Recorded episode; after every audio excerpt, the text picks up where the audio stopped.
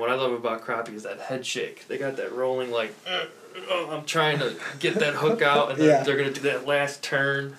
That's what I love about crappie. Yeah. And then you get them up to the boat and you're like, about to boat flip and you're like, No. do not do that last jump, please don't. Yep, yep. And they got the one like the hooks coming out. yeah.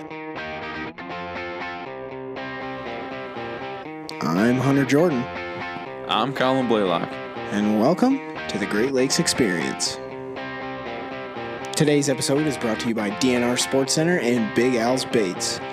For anything springtime fishing related, Big Al's and DNR has you covered. Hit them up online or stop in store. Ladies and gentlemen, welcome to episode 15. Today, me and Collin have with us a good buddy of ours, John Neubauer.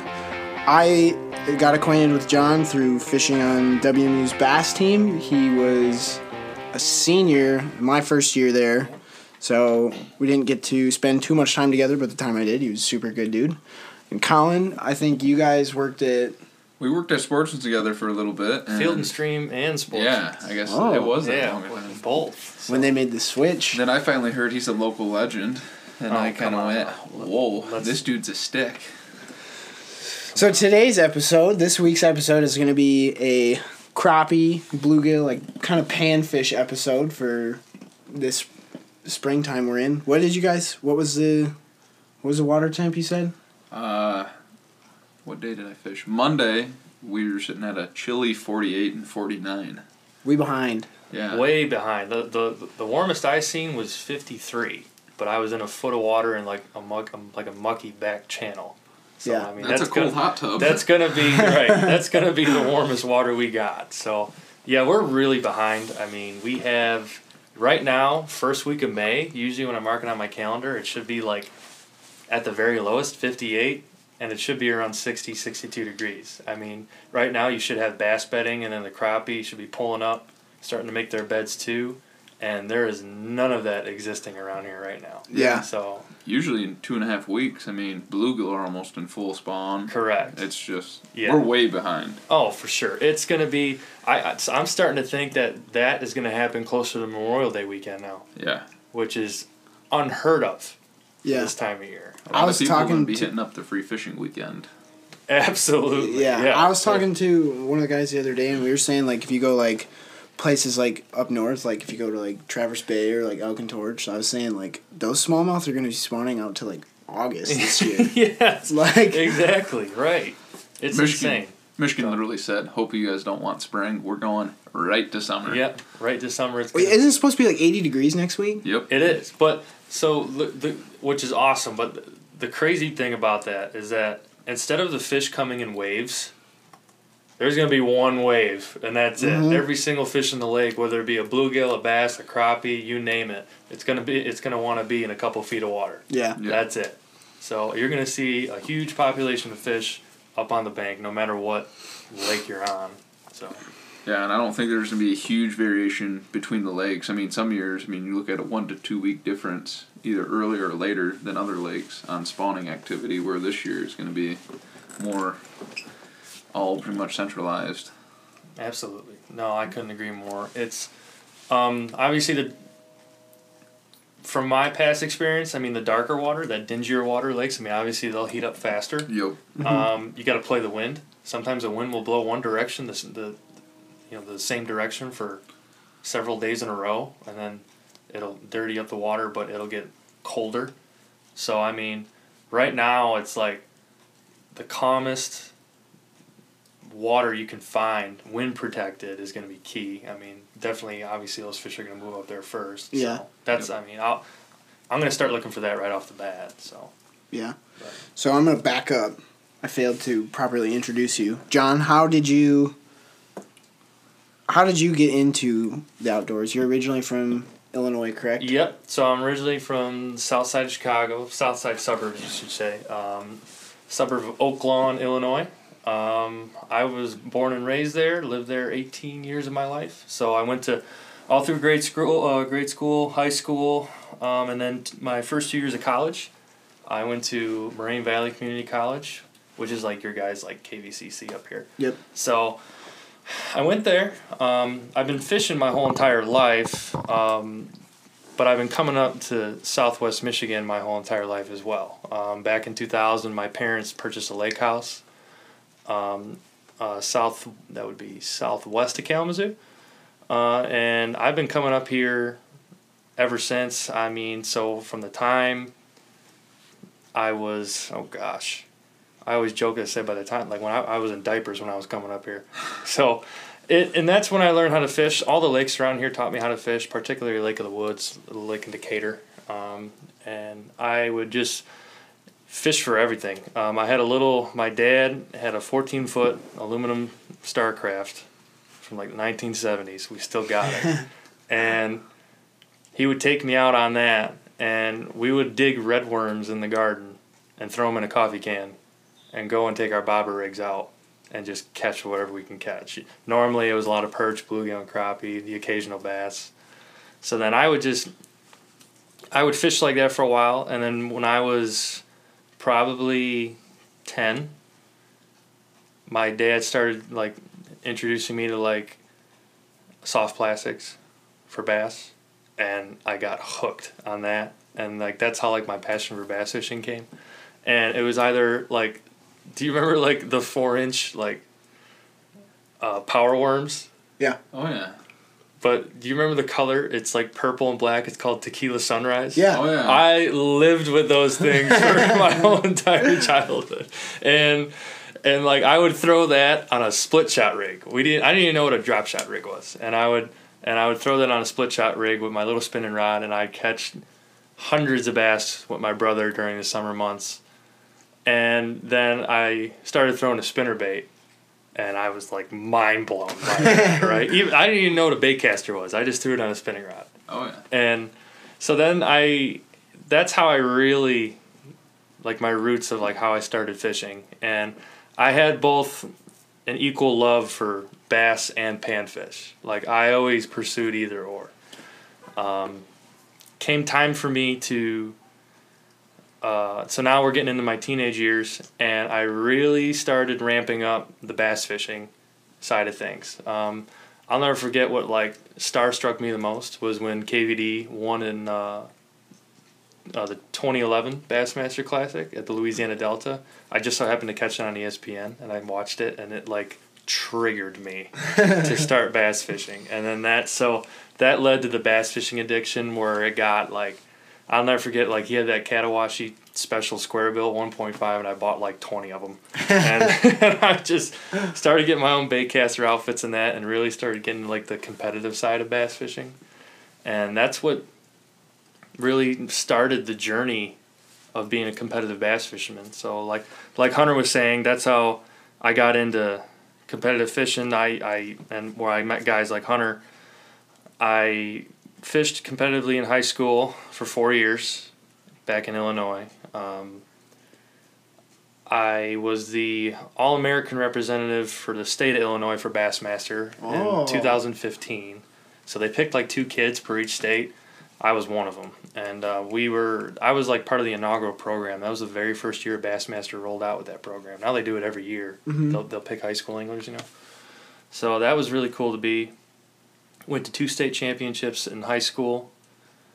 Um, multiple wins in our District 230 tournament series. That was the, the tournament series we had locally with all the surrounding schools in the Chicagoland area. Got multiple scholarships in high school just to fish. I couldn't believe it. and then that carried on my career to Moraine Valley, where at Moraine Valley, I didn't want to be on the sidelines for two years because we didn't have a fishing team there. So I made one Yeah.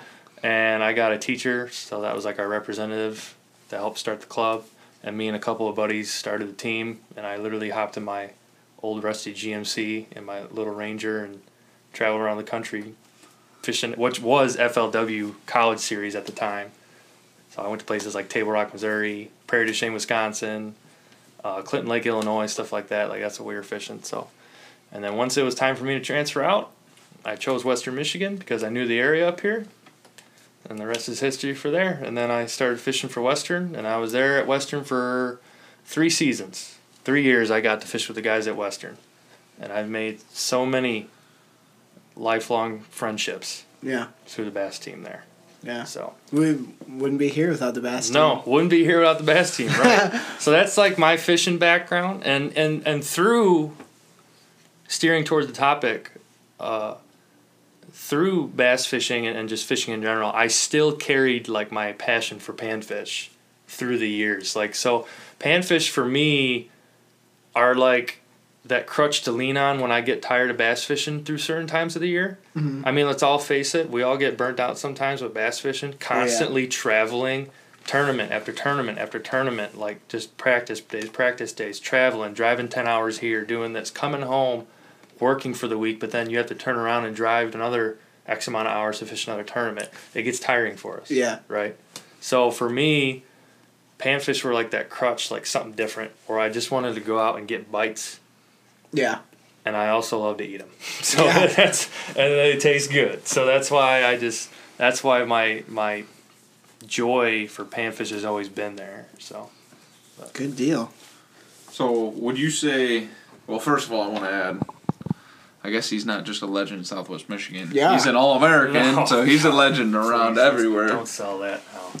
But when would you say your? I would say your love of crappie really shines. I know. I remember when we first Oh, for met. sure. You definitely. Yeah. One thing I knew outside of bass fishing was crappie and mallard ducks. Yep. I remember those first two things we talked Absolutely. And I can tell you exact aisle we talked about it then. but when would you say your love of crappie fishing really started?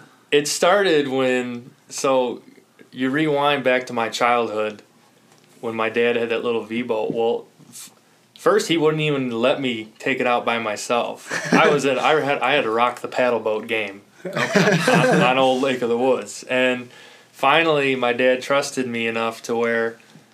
Uh, he let me take that 14 footer out and he gave me our old, our 1950s Mercury 99 to put on the back of it. We still run it to this day. And and when I got graduated to that, it was like a whole new world. And so You could go wherever you yeah, wanted. and so the thing with crappie to steer into that was, I was always catching a ton of bass. I was always catching a ton of bluegill, and at first it was hard for me to catch like good quality crappie. So and I couldn't figure out how to catch them. And as a young kid, it's like I see all these guys up north in Minnesota catch giant slabs, and then I see all the guys down south catch giant slabs, and I'm like, man, I. And I hear from the locals and everyone like, there's plenty of crappie around here, young man. You just got to find them. Right. So then I started studying like you know, jig heads, soft plastics, you know, microplastics for crappie, and like where they go, where they move to, where do they spawn, where do they hang out, and then finally it all clicked. And like Lake of the Woods was like the trial run ground for that, and I started finally catching them at Lake of the Woods, and then once I figured it out, it was like I was addicted to it. And one because, in my opinion, they're bigger than all the other panfish Oh yeah. usually, right? Blows away a bluegill. Um, their paper mouth, it's harder to hook them because you can't set the hook too hard because you rip the hook out of their mouth. Yeah. And I just love how they thump and they bite. Like they'll knock a ton of slack in your line. And so I always just, and I mean, in general, they're a pretty fish. I mean, the color pattern on them is awesome, in Yeah. my opinion. So, You get the jet black one. Yeah, it's jet black. bleached one. Yes, Oh, yeah. exactly. So I mean, like that combination of things, like it, like it, it made them harder to catch when I was a kid. I felt like, like it was more of a challenge for me. So that's why I uh, always appreciated them, and that's why like my passion for them like shot through the roof. So they were right along there with bass. To this day, my whole entire like I would be out bass fishing. And if I stumbled upon a group of crappie, I would sl- throw that bait caster down, pull out a spinning rod, and you bet I'm gonna try to catch as many as I can. Like that's just that's just the way I am. My my tournament partner back in college, Josh Lopez. You know you you both of you know Josh. Yeah. Josh has been on the show. Exactly. He would always mess with me when we were traveling for tournaments and we ran into a crappie. He'd be like, "Oh gosh, John, put the rod down. Let's go." Like he'd be like, "Next spot." He's like, "No, we're moving." Like we were, we just came back from Table Rock Lake in Missouri. We bass fished all week, caught the heck out of them spots, largies, smallies, and but we ran into a brush pile and it had some crappie on it.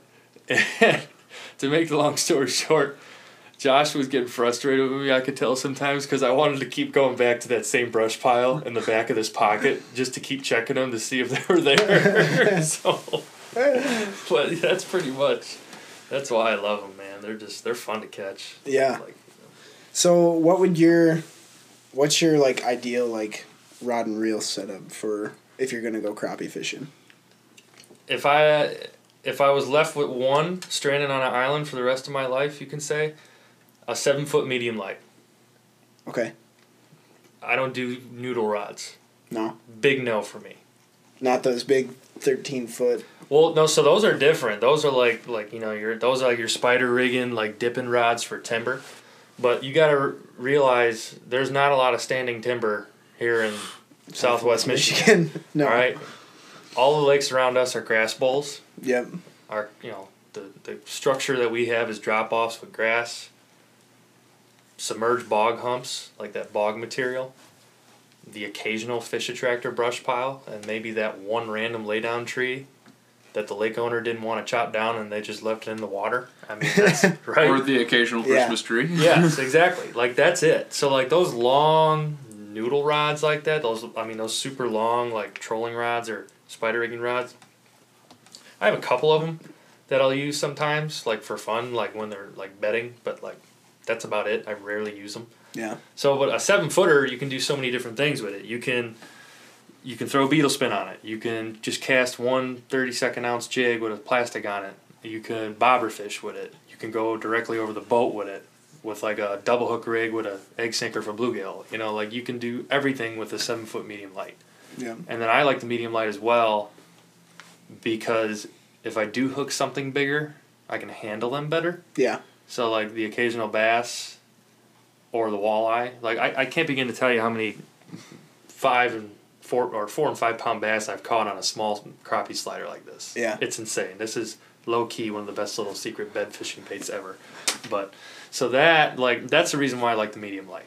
Yeah. Because it's just it's versatility for me across the board. So So then, what do you put on for like line? Do you, what's your, like what line do you use on your reel? So, if I'm casting jigs, just no bobber, just casting a jig, it's going to be six pound Berkley NanoFil to a four pound mono leader. Because that NanoFil, like we were discussing earlier, it's like that tinsel, as I call it. It's like you know, dental floss that it, it, you can launch a super light jig really far away from the boat. So it gives you more of a stealthier approach for those crappie, any panfish in general. Mm-hmm. And th- that mono leader, obviously, it helps disguise. You know, it you don't it, it doesn't you don't run that NanoFil all the way up to the jig head. I mean, you want that mono leader just to give it some stretch, Yep. and so they can you know have a hard time seeing it. I don't get crazy with fluorocarbon with panfish. I feel like it's unnecessary. Yeah. I just just go get your Berkley Trilene that's sold at any hardware store or DNR Sports. sporting goods store. Yeah, DNR Sports. right, right. Just go get yourself a 330 yard spool that comes in the puck that's been there for eons, and yeah. you're good to go. Yeah. Like, they finally updated it. It's a it's a box now, not the plastic wrap. yeah, yeah, that's yeah, and so that's what I would do, and then if I'm bobber fishing, total different story. So now you can get away with the NanoFil to mono leader, but when you join the knots together from your main line to your leader material, that bobber can get in the way, and you can get away with it on at a pinch. But usually, if I'm like slip bobber fishing, I'm I'm going straight mono Yep. because then you have more weight to, to cast out. So like if I'm bobber fishing with minnows and I got slip bobbers fanned out on the boat or on the pontoon and I'm just relaxing and chilling, like I'll do just straight four or six pound mono. If the cover and the grass is a little bit heavier, I'll go to six. I try to steer away from that though. I think four pound you get way more bites. Yep. So I'll spool like two or three rods with just four pound mono. Like I have, I have three. You know those uh, Okuma Celilos? Oh yeah. Remember, everyone loves those. I have three eight footers. Eight footers are my favorite bobber rod, and I you get more leverage. It, it's it's called a light action, but to me it's like a medium light. Like it's got tons of backbone. Yeah. Those longer rods always do. Yeah. So like you have to like compensate for it. Like so when I say light, you'll be like, well, wait, you just said medium light. It's it's kind of a medium light when you get to the eight foot range, and then I'll and I'll use those for just straight bobber fishing because you get more leverage and you can cast farther with it. So, so that's pretty much my two setups right Yeah.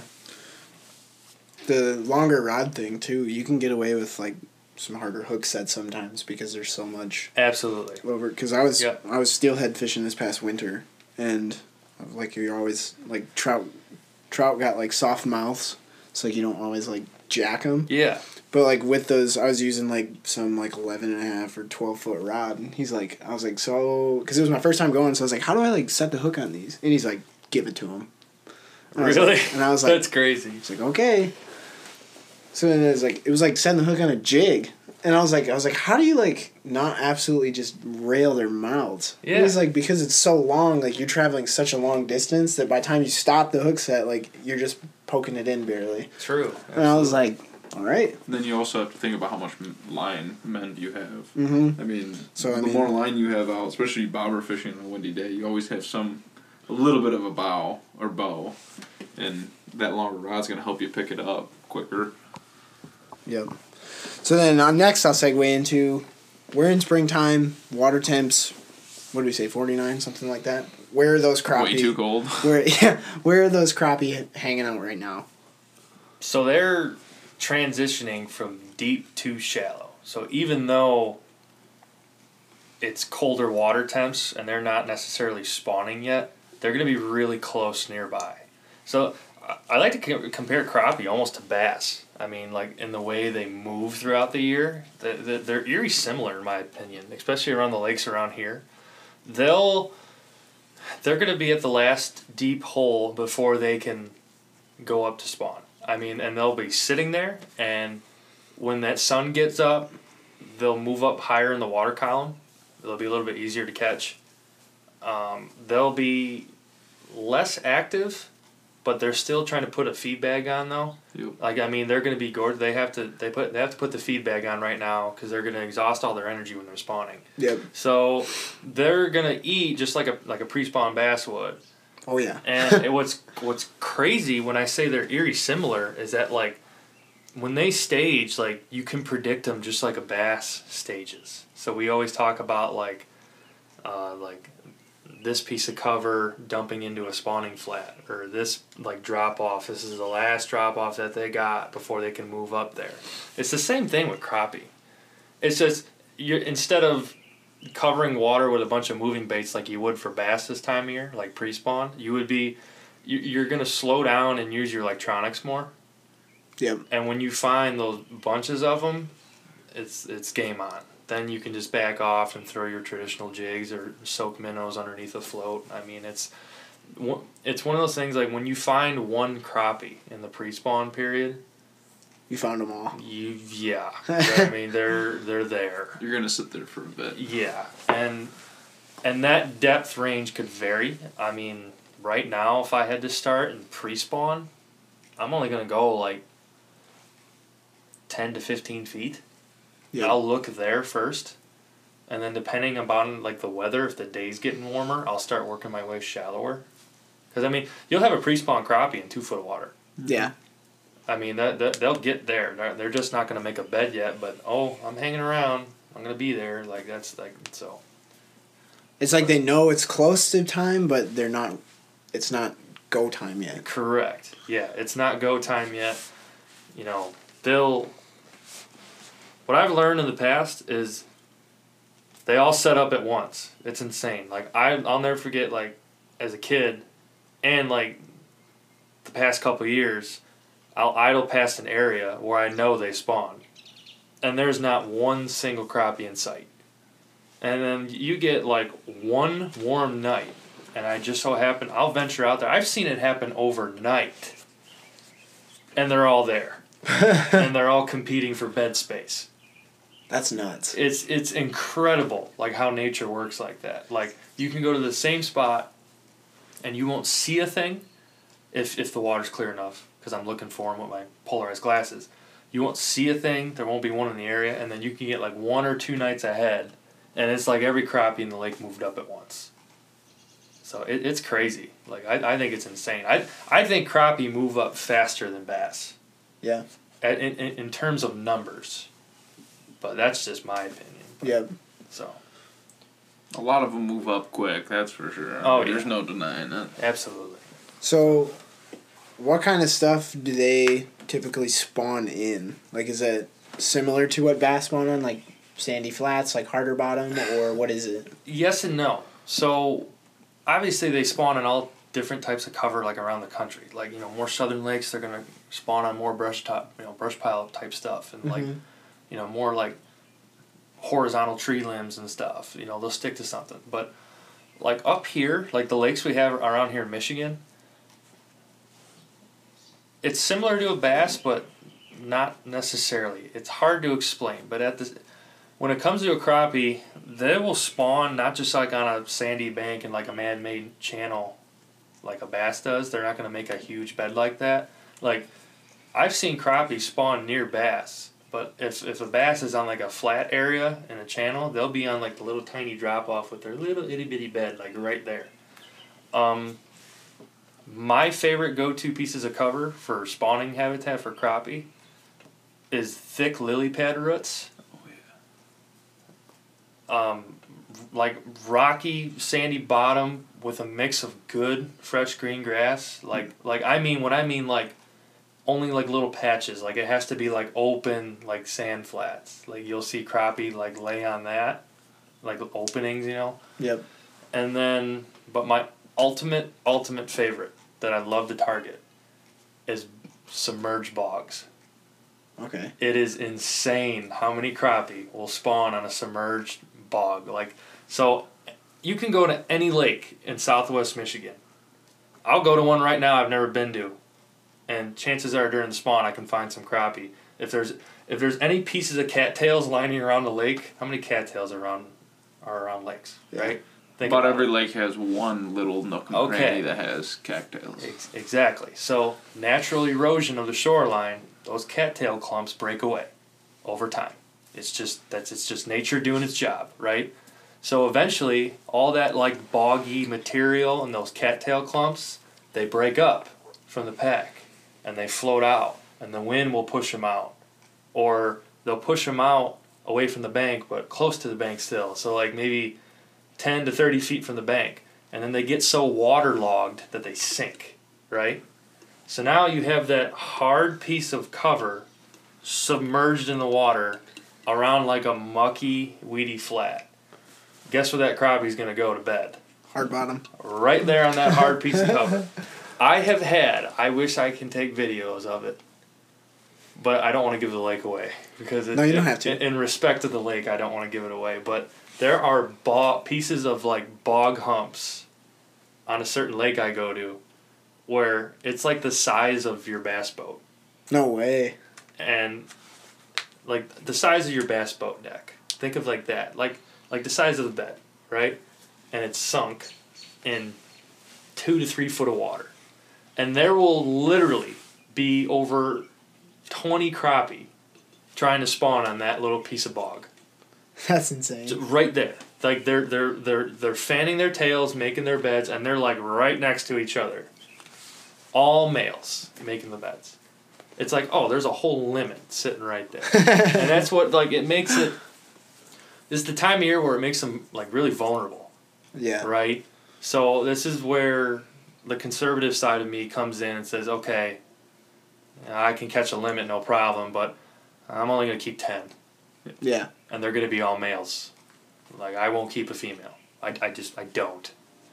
And like or i'll say all right you know i, I got you know mom and dad coming over for a fish fry so i'll keep 12 or 15 and then i'll do that. I rarely try to keep a limit when they're like on beds like that. Like Yeah. I, I don't want to like like mess everything up i mean and i'm not going to sound like a hypocrite here because i do I, I do keep limits Yeah. during the springtime, but only if I'm having a bunch of family and friends over for a fish fry. Yeah. That's it. So it's like I, I try to be cautious around the spawn. I honestly, I try to, whether it's like crappie or bluegill or whatever, panfish, I try and, I try and get my freezer full in the wintertime. Exactly. That's what a lot of people do. because in that Yep. way, I mean, I'll still go out and one of my favorite things to do, like, is go and catch like spawning bluegill like on a fly rod. Yeah, that's fun. It's Like, a riot. the Crappie next, on the fly. the too. next few weeks here, like when you just see like you just look on the bank, sandy, you just see all those black circles right next to each other, just lined up. It's like looks like a freaking the old Connect Four. yeah, yeah, like, yeah, literally. yeah. And then you just before your fly even hits the water, you see them. They're coming for it, and it's just like insane. I love And- it when they punch it. Like they Oh, miss it and yeah. it goes and it hits out of the water. It's like, dude, how'd you do that? Yeah, We found That's- some. We found gill beds last year, like six foot of water, really. and we had spiders on. I was like, you know what? Screw it. Let's give them a toss. Like yeah. they're aggressive. I shit you, You, not. you got it. Within a second, those things. It was like you're at a fish farm. Yeah. They're. yeah. I was like, wow. Yeah. And I mean, it's it's a riot. yeah, It's a good feeling, right? Yeah. I mean, like literally, you know, like like diehard bass guys like us. It's like you chase bass all over the country, and it and they're fun to catch. Obviously, we love doing it. Yeah. But then, like, you get to do something like that, what Collin just said, and you're like, sometimes it's "This fun. is to- why I fish." sometimes you it's know? fun to just go out and just smoke them. Yeah. Like, cause you don't get to do that all every Oh, time no. you go bass fishing. But usually, like in the springtime like this, like you, it's like sometimes I feel like here it's hard to not get a limit of bluegill this time of year, Oh, or at Oh, least right. within the next few weeks with their water temp all jacked up like it is. But Yeah.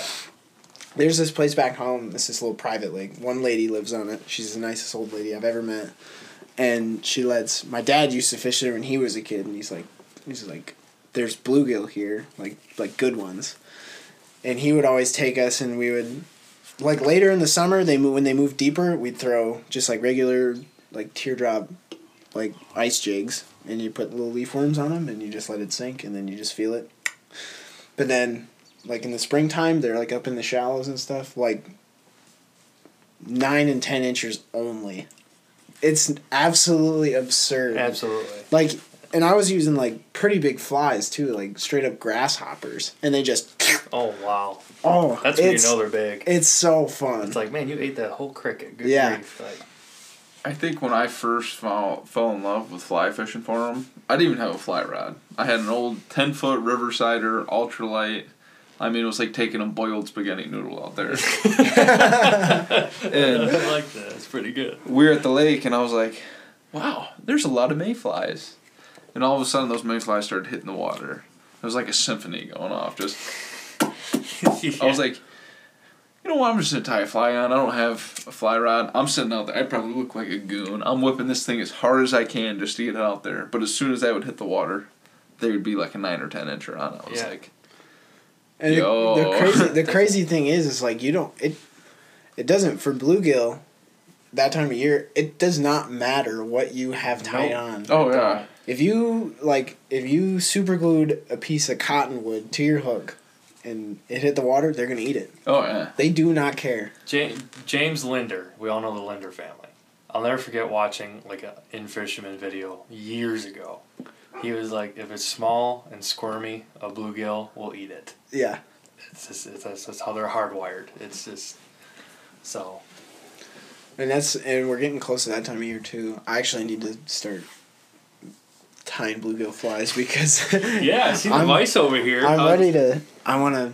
I love. That's one of my favorite things in the spring. Oh, for do. sure. I mean, catching Absolutely. catching bass on a jerk bait's fun, but hearing that little. I got. Oh man, You know, I can't wait now. You asked you asked about my past, and I'll tell you this story that, and it made me think about it the other day when I was out with a buddy, uh, bass fishing, and we were going through this really shallow canal to get to another lake, and and I seen a bunch of bluegills scattering everywhere, and it reminded me of my childhood where like I would come up to Michigan on the weekends, from sitting in a car ride leaving south side of Chicago, coming up here, so a two and a half, three hour car ride every weekend. So like usually by the time we got up here on Friday night it was dark, right?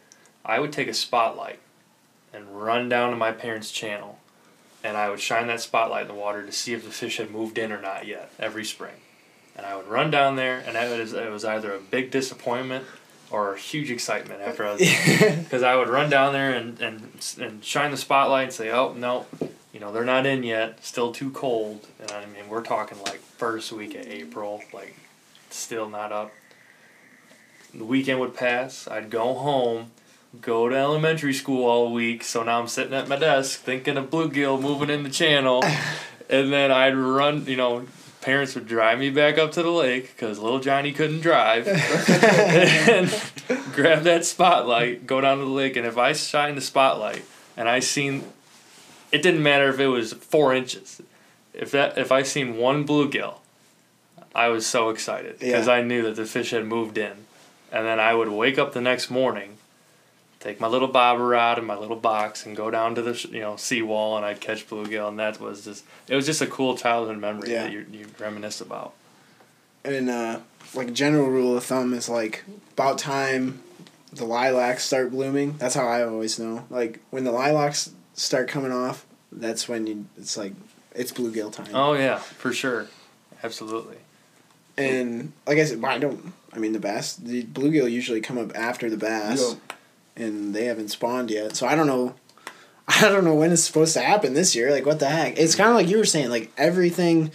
I don't know if we were talking about that before the show started or not, but all the fish are gonna move up like right now this Yes. year. It's It- gonna be insane. It's gonna be a light switch, There's no marathon this year. It No. is a It's a hundred sprint. meter sprint. sprint. and I'm the guy like with a lot of work obligations lately. I have like nothing ready, so I'm just like, ah, we better scramble and get some stuff ready here because Yeah. it's gonna happen very quickly. Yeah, and that's what's nice about like pan fishing is like, you don't have to have like the craziest setups to do it. That's I the I beautiful thing about it. a five six ultralight Ugly Stik was my Oh, that was my bread and butter when you're I was one of little. those guys. I was that was my bread and butter when I was little. Panfish, you can get the most fun out of it for the cheapest price. you Oh, can. yeah. It's the cheapest entertainment I've It ever is. done. One hundred percent, absolutely, Collin. I mean, I, I can't agree more because here you are in bass fishing. You're like, well, I got this twenty five dollar jerk bait with this twenty five dollar spool of twelve pound fluorocarbon line on my G Loomis NRX seven foot medium action casting rod that cost me a whopping four hundred and fifty bucks. Yeah. Attached is it with my Shimano Chronarch at a six thirty one gear ratio that runs me about three hundred. It's like, what Yeah. versus And you're waiting for the next toothy critter to take Yeah. that Megabass. Right. versus the panfish side of things, where like you said, you can take an old Ugly Stik or an old rod with some basic four pound mono, literally go dig some earthworms and throw them in a coffee can, grab some hooks, sinkers, and bobbers, and you can catch bluegill. The old gold Eagle Claw Aberdeen. Yep. Oh uh, yeah. the tried and true number fours. Oh, yeah. So it's Yes. incredible. Yeah. Talking about how tasty they are, I'll give you some credit. You make some of the best fried fish I've ever had. Oh, so thanks, man. Yeah, I So- I enjoy doing that. little meth. I don't know. I mean, everybody says crappie get mushy. No doubt they get somewhat mushy if you don't take care of them right. John, give us a little tutorial on how you take care of your crappie. They got to be cold. So obviously, springtime it's not really an issue. You can flay them up no problem. I mean, when we're talking about like fifty degree water temps, wintertime ice fishing obviously not a problem, right? Summer months, I'll I'll I'll keep them and flay them up perfectly fine in the summer months. You have to get them cold. So the problem is that the biggest mistake I see people do during the summer months where they're like, oh, you know, those crappie and bluegill, they get all mushy, they're not good to eat, like they don't taste wrong. You can't take a crappie or a bluegill and throw them in your live well with 80 degree water temps. Mm-mm. It's not going to happen. You're boiling them in that live well. Yeah. And then by the end of their fishing trip, and it can only even be for a couple hours, that fish is floating upright in the live well, losing its color, kind of getting that golden eye look. Oof. No, I'm you not got gonna. yourself a poached flame. Yeah, there. I'm not. I'm. I'm not. You can still flay it, but ain't gonna be the best. Yeah. So what I always tell people to do, and I will do myself, is I'll grab an old cooler from the garage or or, or a good cooler that holds a good amount of ice, and as soon as you catch that crappie, that bluegill or perch that you want to flay, He's sitting right on ice. I'm throwing him right in the, in the, in the ice chest. Yeah. That live well does not get used in the summertime. Yeah. I mean, even if you wanted to use the live well, just don't put water in it. Just fill it with ice. Exactly. Right. Yeah. Exactly, Hunter. Yeah. I mean, you grab just you go to the gas station, get the giant bag of ice, dump it in that live well, and you're good to go. You won't believe how cold and firm those flays will be, especially them sitting there for a while. Yeah. And the beautiful thing about it is, is that if you're in a pinch, like if you went before work, like it's like I used to work second shift a lot, I'd go out in the morning, catch you know, five to ten crappie, throw them in an ice chest, and then I'd go to work. Yep. I wouldn't take care of them until I got home that l- late at night or the next morning, Yeah. and they're they're cold, solid, you know, and it's great. That's exactly what I do. But I'll add a little bit of like a salt water. It's almost like a slurry that they do down south when they do their Yep. um, like ocean fishing. Right. Yeah. So, I've heard of that. I I've never practiced that, but I've heard of that. I started doing it because I hate hearing those things flop around all the time. yeah. It's like shut up, Jimmy. Yeah. But I'll put a little bit of salt and water in it. That way you can dunk them. And if I fish late at night, or not late at night, but if I finish and it's kind of dark, I don't want to deal with cleaning them with mosquitoes. Oh, I know. So I'll set them in that Right. ice slurry overnight, and then you get out there and you clean them in the morning. It's like cleaning them through the ice. Yeah. They're Yeah. super thir- firm, and I think I flay them better. I mean, there's no doubt I flay them. Oh better. yeah, colder they're not flay. squirming. Yeah. Correct. A They're not colder fl- yeah. It will flay better a colder flay. It's it's more firm, it's easier to get off the scales, no doubt. Yeah. Easier to cut over the rib cage if you choose to do it that way. That's the way I do it. So Yeah. you can cut over that rib cage probably fine. So Yeah. And the cool thing about that ice water slurry is all the slime from them gets Yeah. pulled off. So you don't Oh, have really? super slimy. Yeah, when you pull them out, you gotta let them sit, like hold them over the. It's like dipping them in a fryer. Yeah. You're gonna just slowly, slowly pull it out, and all that slime you can see it come off. Huh. Mm-hmm. So I didn't basically, when you that. dump it out, it's like slime water. Yeah. absolutely. So do you ever like when you do you guys ever like you like freezer bag your fillets and stuff? I mean, Oh, absolutely. Yeah. I mean, I'm not going to eat them all at once. What I do is if you want to have a little stock going in your freezer, um, I'll just throw the, I'll, I'll rinse the flays out, get all the blood and scales off them, what, what have you, just residual, and I'll, I'll throw them in a heavy duty freezer bag, and then I'll dump water in there, Yep. and I'll, I'll freeze them with the block of water, Yep. and that just that way right. you don't So freezer burn. a little trick. What I do when I'm so like I've got the water in there, splash of milk. Really? Yep. It kind of like takes like some of like the gaminess away almost. So like I mean you still they still taste like good like bluegill, Yeah. but you don't have it's not like a potent fish taste. Okay. That's So, good. I've never heard yeah, of that. I learned that one from my dad. Nobody I've apparently I'm the only one who does that. I've never. I've heard of cut a milk um, gallon of milk in half, empty gallon of milk, and people freeze them in that yeah. with water. Yeah, I've heard That's that. the only thing I've heard that had to do with milk. Yeah. But I'm a vacuum sealer kind of guy. I'm trying to get into that. Yeah, I, I just got a new vacuum Honestly, sealer. for that's the way to do it. That's the way. So like me and portion size wise, especially. Well, that's what I like to do, and I got a little. I had an old friend. His dad taught me. He was he did a graduation party and he did fried fish. okay. I'm thinking, dude, how are you thawing this out and breading it and getting it out so quick? He Right. said, I freeze them with the breading on it. whoa.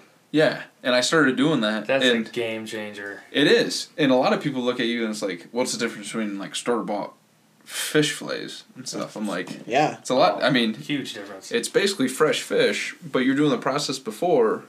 And the Yeah. hardest part I always had with thawing out fish was getting them crispy. Well, if you, the way you do it is you ziplock them totally breaded. So when you dunk them in the fryer, they're still frozen. And a bluegill, crappie, perch, any panfish fillet, it's so thin that by the time it's thawed out and getting crispy, everything works out perfectly. So it's super crispy, but it's not mushy in the inside. And it works out perfect. So if you ever f- freeze them, that's what I prefer if you have the time. Obviously, it's a little labor intensive in the beginning, yeah. But say you want to do fish that night, you don't have to be like, oh, I got to go get all this stuff. You just take it out, you cut it open, you dump it in some grease. That's a good idea. I might have to start practicing that. It's not bad. At least, at least from a personal standpoint, like if it's just me, I would do it.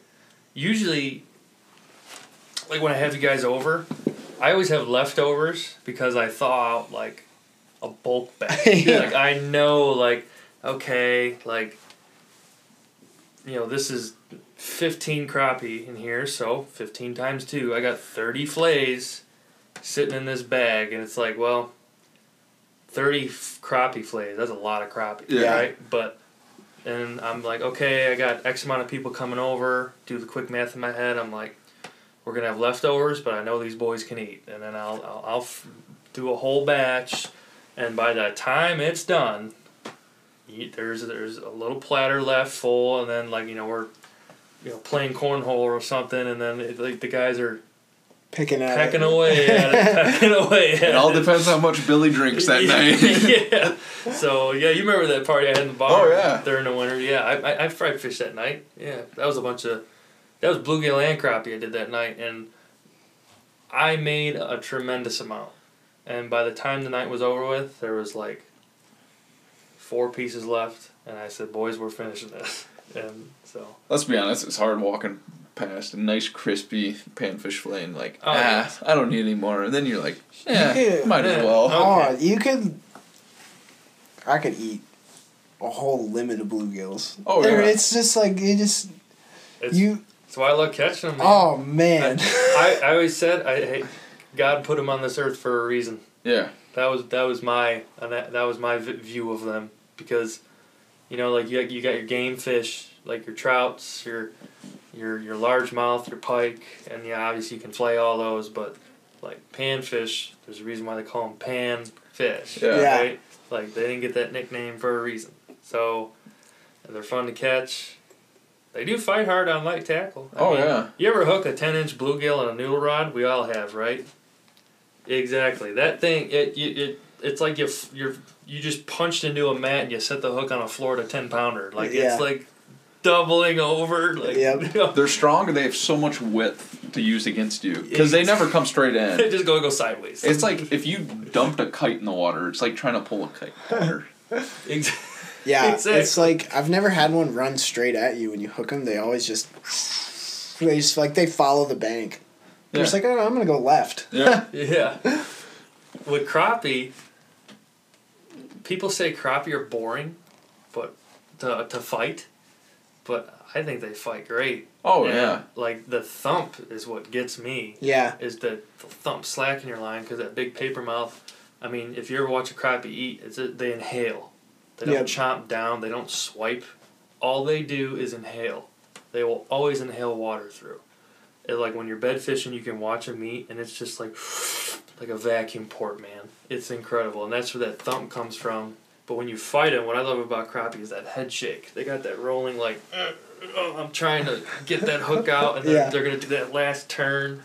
That's what I love about crappie. yeah. And then you get them up to the boat and you're like, about to boat flip and you're like, No. do not do that last jump, please don't. Yep, yep. And they got the one like the hooks coming out. yeah. what I do, what I did, and, and Josh Josh will make, make fun of me with this because he's seen it. Josh or my good buddy Austin. I took a trout net, tiny trout net, right? So the handle's like what eight inch, eight to ten inches long. Yep. I took an old broken broomstick, and I duct taped that sucker together, and I have a crappie net that's like eight foot long with that little trout net on it, and I can like reach and extend Oh yeah. and I've netted hundreds of fish with this net. And all of my buddies make fun of me. They're like, "Is that what I think it is?" I'm like, "Yep."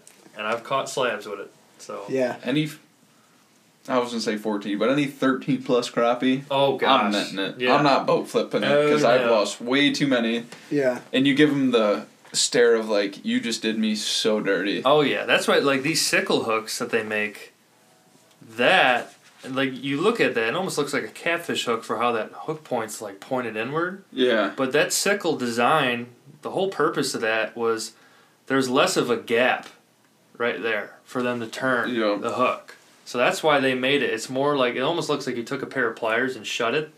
That sickle hook there, not only is it a sharp point, but that it's a smaller hook gap. Smaller smaller diameter, so it, it, it gives them a less chance to break it loose. That and you're not making such a big gap in their mouth. No, e- exactly. Versus if you took your old classic like number two Aberdeen, which have mm-hmm. caught millions of crappie, right? Yeah. But there's a lot more of a gap, and they can turn it, you know, and that's yeah, like those Aberdeens are more for minnows in my opinion, if anything. But Yeah. so When did you really start pouring all your own jigs? I started pouring my own jigs back in high school. I went to the store one day. I went to the tackle store. I don't know where I was, and I had a I had a pro, I, I didn't even have a crappie jig in my hand. I had a bass jig in my hand, and I'm and, and for those of you that know me, I'm a ba- I'm a jig guy, and I just held it in my hand and I was fishing with one and it like fell apart after like two fish. And I was like, I know I can make this better and save a ton of money. And my addiction for tackle making began right then and there. I have spent thousands of dollars on molds and tackle making stuff and trying to tinker with things and trying to get you know get a piece of lead better that what you can buy at the store. So like I can take a size of a hook and pour it to a head size that you will never see that hook combination in the store at all. Like here I got like here's a a 16th ounce head, but it's got a number 8 hook on that. And look how tiny that thing is. Like Yeah. you're not going to find a jig head like that in the store No. usually when you're gonna find a like a 16th ounce head, it's gonna have a hook size like this. It's gonna be, it's gonna be really bigger, like that. Yeah. Which is like the standard crappie hook, right? But if you're trying to do bluegill, it's hard to catch It's a bluegill too with that yeah. hook. Yeah. You take this little guy, He's got it. he's got it. That's all day. Yeah, so that's why I started pouring my own crappie jigs in that. Is I put hook to weight combinations. That you can't get just that you- buying them. Correct. Yeah. and I would, and I'd pour them, and I had a plethora with it. And then one of the things I always complained about was when you had your regular, your regular like lead barbed collar for your plastics. It holds your plastics on there okay, for the first two fish. right? And then, and then your your Bobby Garland baby shad is sliding down. Well, yeah, every other fish is taking your pants off. Exactly. So so now you're like, well, to solve that, I have poured every single crappie jig and panfish jig with a wire keeper on it, like we do in the bass market. Yep. A lot of that, like Japanese tackle, all those high end jig heads, whatnot, they got wire keepers on it. Well, I took that and molded it into a with the do it mold like crop, you know, crappie style jigs. So my favorites, uh, favorite do it mold is just this is a standard ball head. It's the mold where it's a ball head with wire keeper. Very simple to find. You can find it online anywhere. And then my other favorite for more stationary, like more vertical presentation, is the Do It Mold Diner Shiner. That is a sick little fella right there for vertical fishing. So like if you put that jig under un- underneath a float, or if you're going like right over the boat with LiveScope, Oh yeah. that's your scoping jig right there. It's that. That thing will glide and dart. It's really cool. This is a more four by four, all purpose, do whatever you gotta do, cast it, wind it, jig it, you know, under a bobber, get away with anything. But that's more like technique specific, like more vertical, more pitching. That's that's a really cool jig head. So and that in your hand right there, me and Josh actually caught three three and a half pound spots off brush piles with that. Well, I was fishing for crappie, and I got my I, I no joke, and I had my medium light rod, and I'm pitching out there, and I'm like, oh, Josh, one's coming to get it, thinking it's a crappie. I'm still new to LiveScope myself, so then I, I'd hook it, and I'd say, oh, this is a spot, and then sure thing, he'd be biting that little thing. So, Yeah. That's what's super crazy to me is when you can. A lot of times when you like, when you're bass fishing or whatever, like the stuff that they'll eat, crappie will eat. Like Oh yeah. it's like I was showing you pictures before we started of I was jerkbait fishing for largemouth last week on Monday, and I mean, I had crappie eating a full size jerkbait. That's fun. And that's Yeah. like that's because they'll straight up just about pull the rod out of your hand when they eat those. Oh, absolutely. And that's like because you think you just hooked into like a six at first, Yeah. and then it's just like, nope, it's just a sixteen inch mega oh, crappie. You know, And I then- feel bad. Not to cut you off. You know, what I feel bad. We haven't gave a good, respectable amount of time to the good old perch. I know. I was thinking about that a minute ago. But you know what? Like it's it's crazy because they're not. You take Lake Michigan out of the factor. hmm There's not huge populations around here. No. They're in a handful of lakes, and that's it. Yeah. Usually, you got bluegill, crappie. That's it. Yep. Bluegill being the dominant, crappie being behind them, and then it's like there's only a handful of good perch lakes around here. They're secrets. And I'm they're pretty like- open lip when it comes to crappie and bluegill. Yeah. When it comes to perch, It's like I got a zipper. it, it, it, it's lips. a it's a it's a whole new world when Oh, it yeah. comes to perch. I found one this this past winter, and I didn't know about it. And uh, one of the managers at the store he sent me there. Just a, I was just fishing for bluegill, but I hooked into like a ten inch perch, and I was like, I sent him a picture of it, and I was like, I didn't know these were in here, and he Mhm. just messaged back, they're not. I don't, I was I don't know like- what you're talking about. And. I was like, all right. I was like, lips sealed. But he, I was talking to him, and he's like, they're only they only bite. They're like really good for like a two week window. He's like, you got to hit them in that two week window. What I admire about perch is that they're the very first ones to move up. Oh, immediately, as soon as ice is off, and I didn't know that until this year because I was cleaning a couple of them this this past winter, and like I got them open, and I was like, I was like, dude, they're full of eggs. Mm-hmm. They have they're- eggs pretty much all ice season. Yeah, they're ready to go. As soon as ice is off, they, and I don't know. Do you know? I don't know where they spawn though.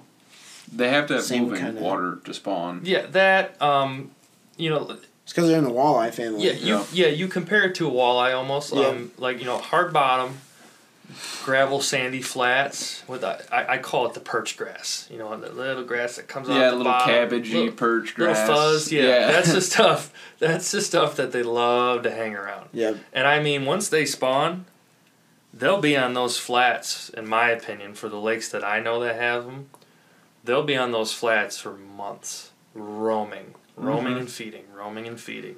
Yep. And I just love like those sandy, like like small weedy patch flats that are like just.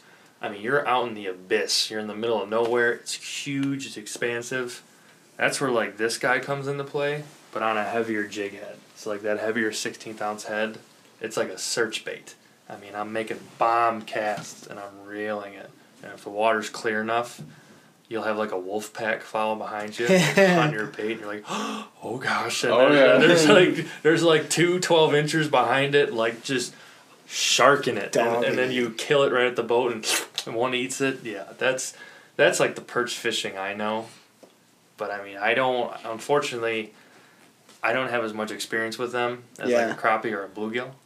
You know. The only experience I have with them is biting the tails off my drop shot baits in Well- St. Clair.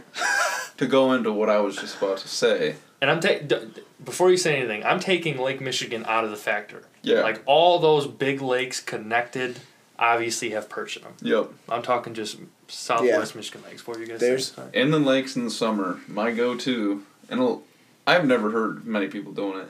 I'll go out with your standard bass drop shot rig, downsize a little bit, and you can run like a Bobby Garland shad if you want to run live minnows. You drop shot a live minnow and you find any deeper, um, certain lakes that I fish, there's just weed clumps, middle of nowhere. And if you pitch a drop shot with a minnow, there's always perch on it. And we'll go out and we'll mess around all day. Obviously, you're not going to go out and catch millions of them. No. But you'll go out and catch a good amount for dinner, Yeah. and it's fun. But you just go out there in some deeper water and you pitch a drop shot. And it's fun. Yeah. Love Light a drop tackle. I've never drop shotted for panfish. I mean, I've done the double hook rig thing always, but like. And if no. you ever find any certain lakes, you'll find bluegills in that like six to nine foot range where you wouldn't think a bluegill would spawn. Yeah.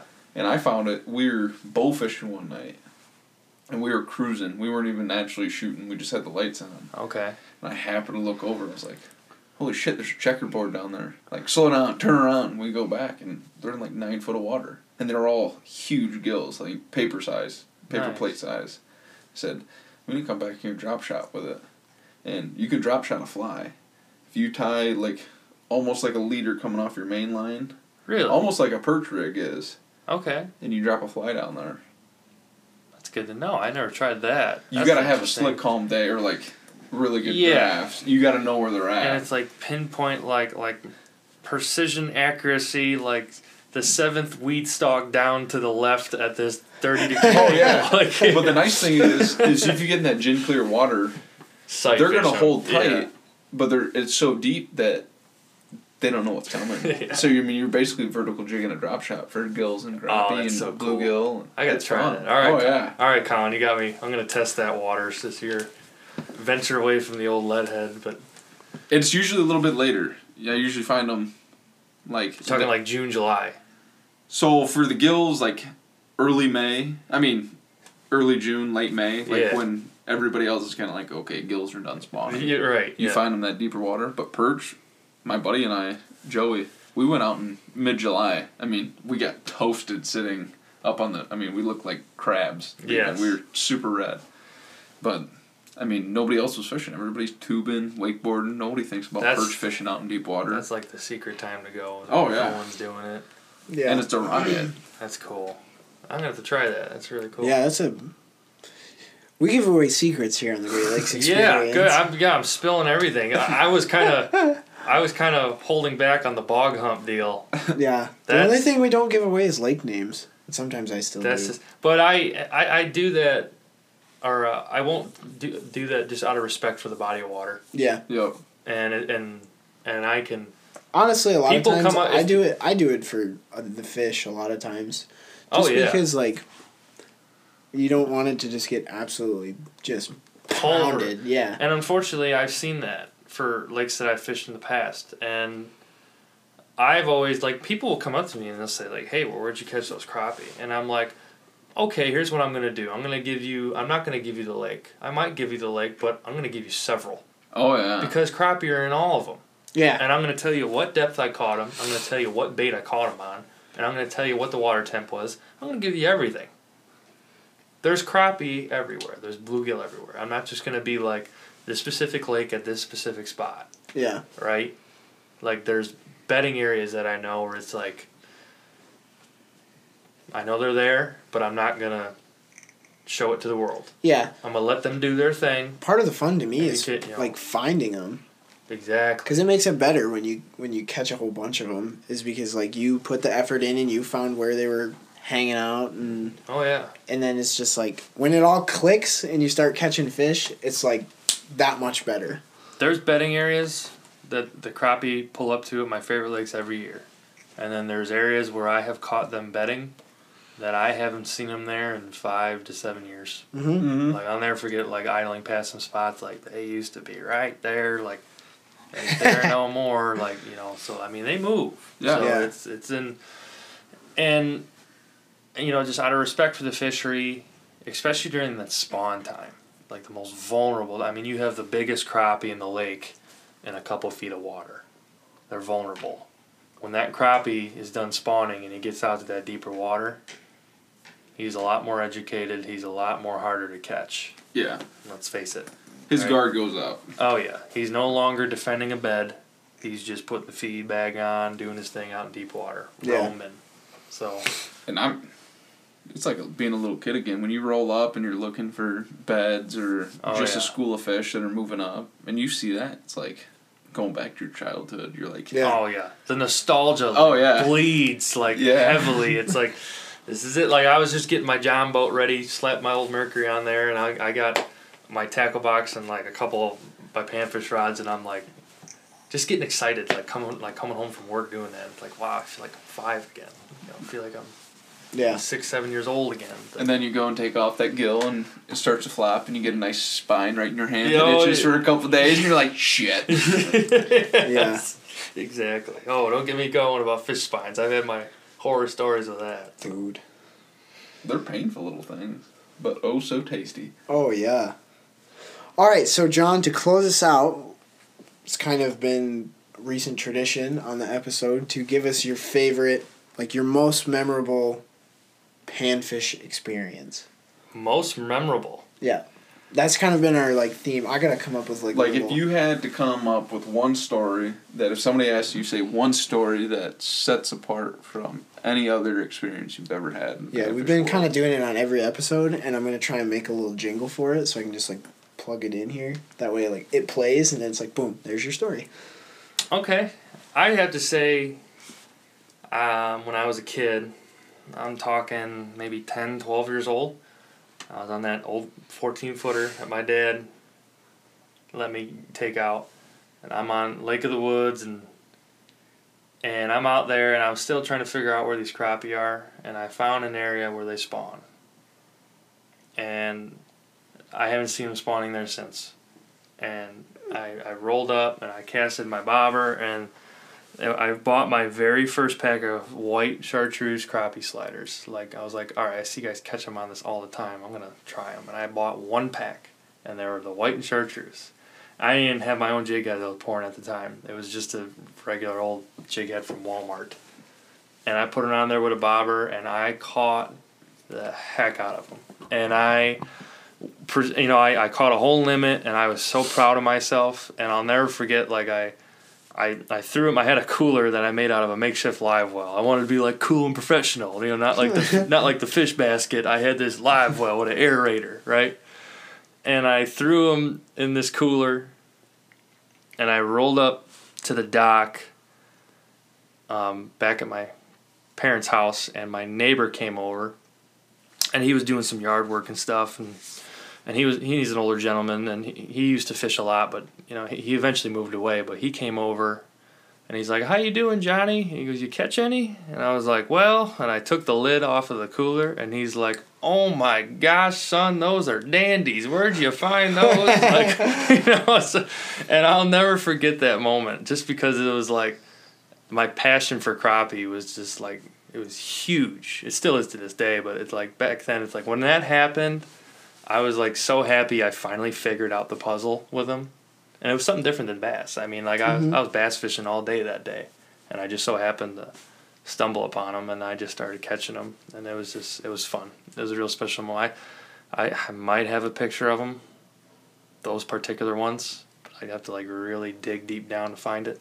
But like that's what like started it all. That's, Yeah. pro- that's probably my favorite crappie moment. Heck yeah, So Love it. awesome! What a great way to close the episode. So, that's all the time we have for this week. Thank you guys so much for tuning in. Just about everything we talked about on the show this week is available at DNR Sports Center, whether it be rods, reels, line, lures, soft plastics, Slider grubs. Charlie Brewer slider a, a grubs. whole selection of Charlie Brewer. Whole grubs end cap. Come on in. Yeah. That's, shit, that's my favorite end cap. Yeah. so you might as well put John's end cap right there. I tell you what, I thought about asking Randy that. Yeah, so hit those guys up online, vandamwarehouse.com, or if you're in the Kalamazoo area, stop into the store and Collin and I will most likely be there this summer to help you get ready for your panfish experience this spring. So don't miss that and get out on the water. And we will catch you guys next week.